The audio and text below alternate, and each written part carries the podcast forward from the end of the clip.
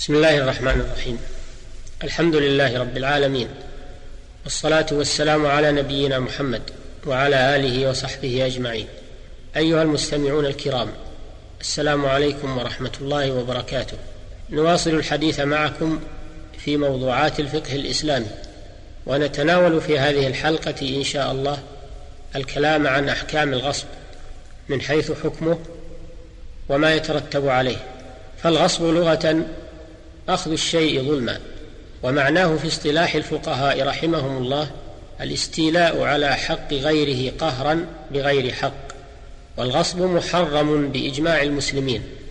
لقوله تعالى ولا تأكلوا أموالكم بينكم بالباطل والغصب من أعظم أكل المال بالباطل.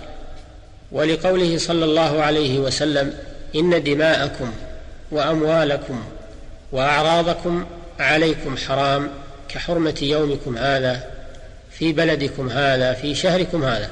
وقال صلى الله عليه وسلم لا يحل مال امرئ مسلم إلا بطيب نفسه والمال المغصوب قد يكون عقارا وقد يكون منقولا. في قوله صلى الله عليه وسلم من اقتطع شبرا من الأرض ظلما طوقه من سبع أراضين. فيلزم الغاصب أن يتوب إلى الله عز وجل ويرد المغصوب إلى صاحبه ويطلب منه العفو والمسامحة.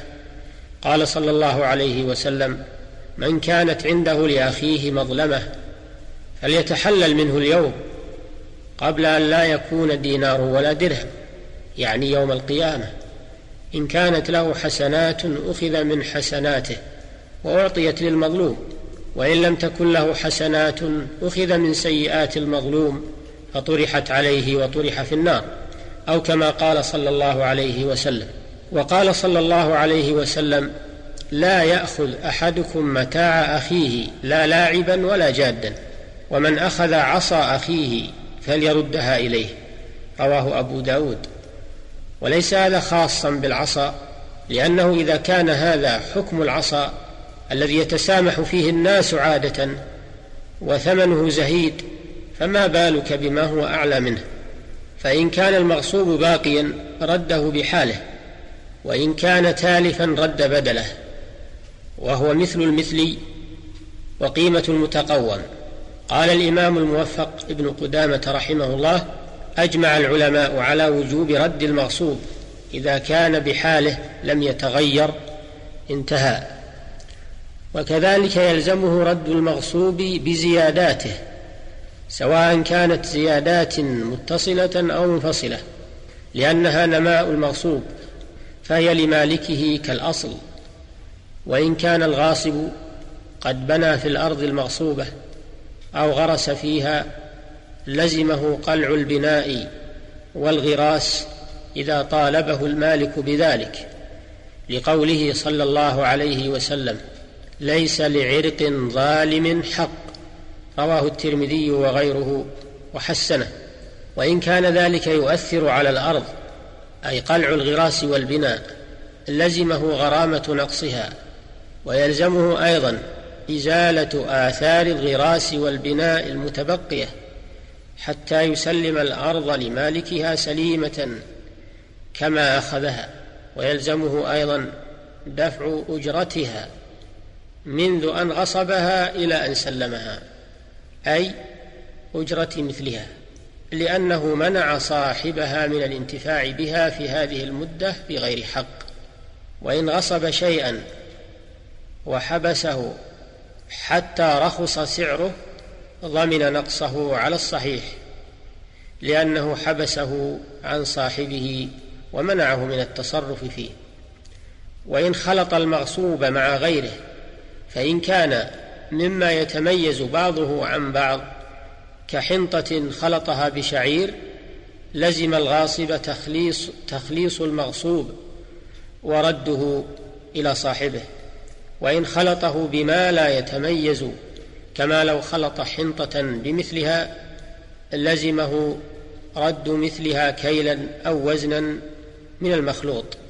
وإن خلطه بدونه أو أحسن منه أو خلطه بغير جنسه مما لا يتميز عنه فإنه يباع المخلوط ويعطى كل منهما قدر حصته من الثمن.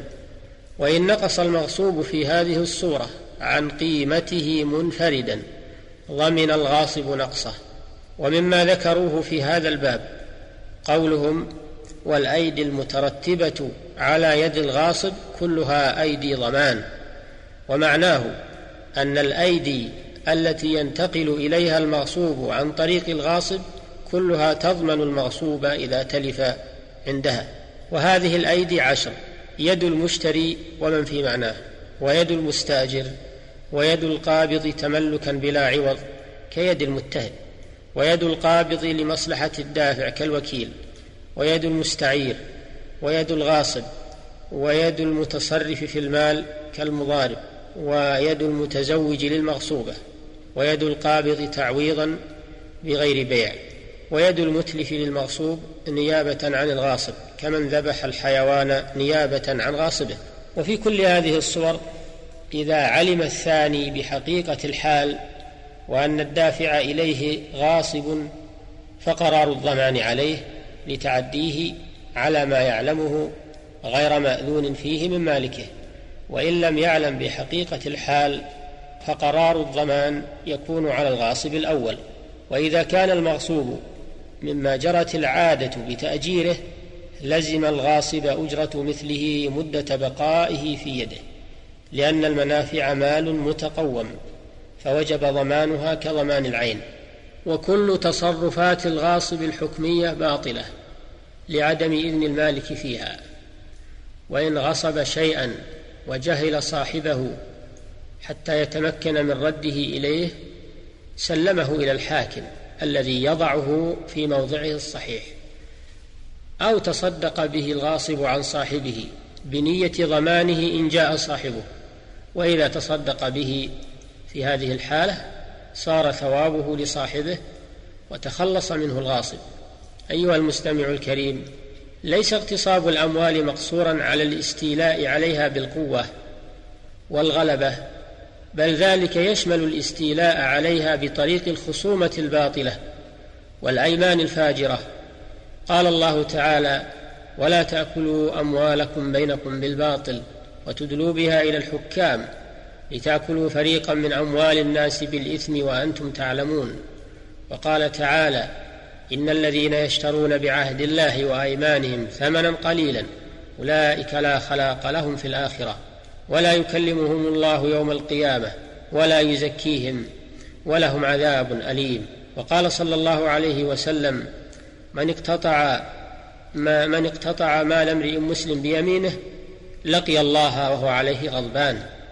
أو كما قال صلى الله عليه وسلم فالأمر شديد والحساب عسير.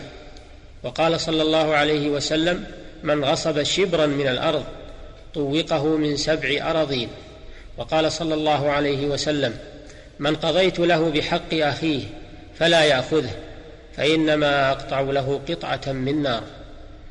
فاتقوا الله أيها أيها المسلمون ولا تأخذوا ما ليس لكم لا عن طريق القوة ولا عن طريق الحيلة ولا عن طريق الخصومة فإن حقوق الناس عظيمة. ولا يبرأ الإنسان منها إلا بمسامحة أصحابها وعفوهم عنه. وفق الله الجميع لما يحبه ويرضاه. وإلى الحلقة القادمة بإذن الله تعالى لنواصل الحديث معكم إن شاء الله تعالى. السلام عليكم ورحمة الله وبركاته. الحمد لله رب العالمين. صلى الله على نبينا محمد وعلى آله وصحبه وسلم.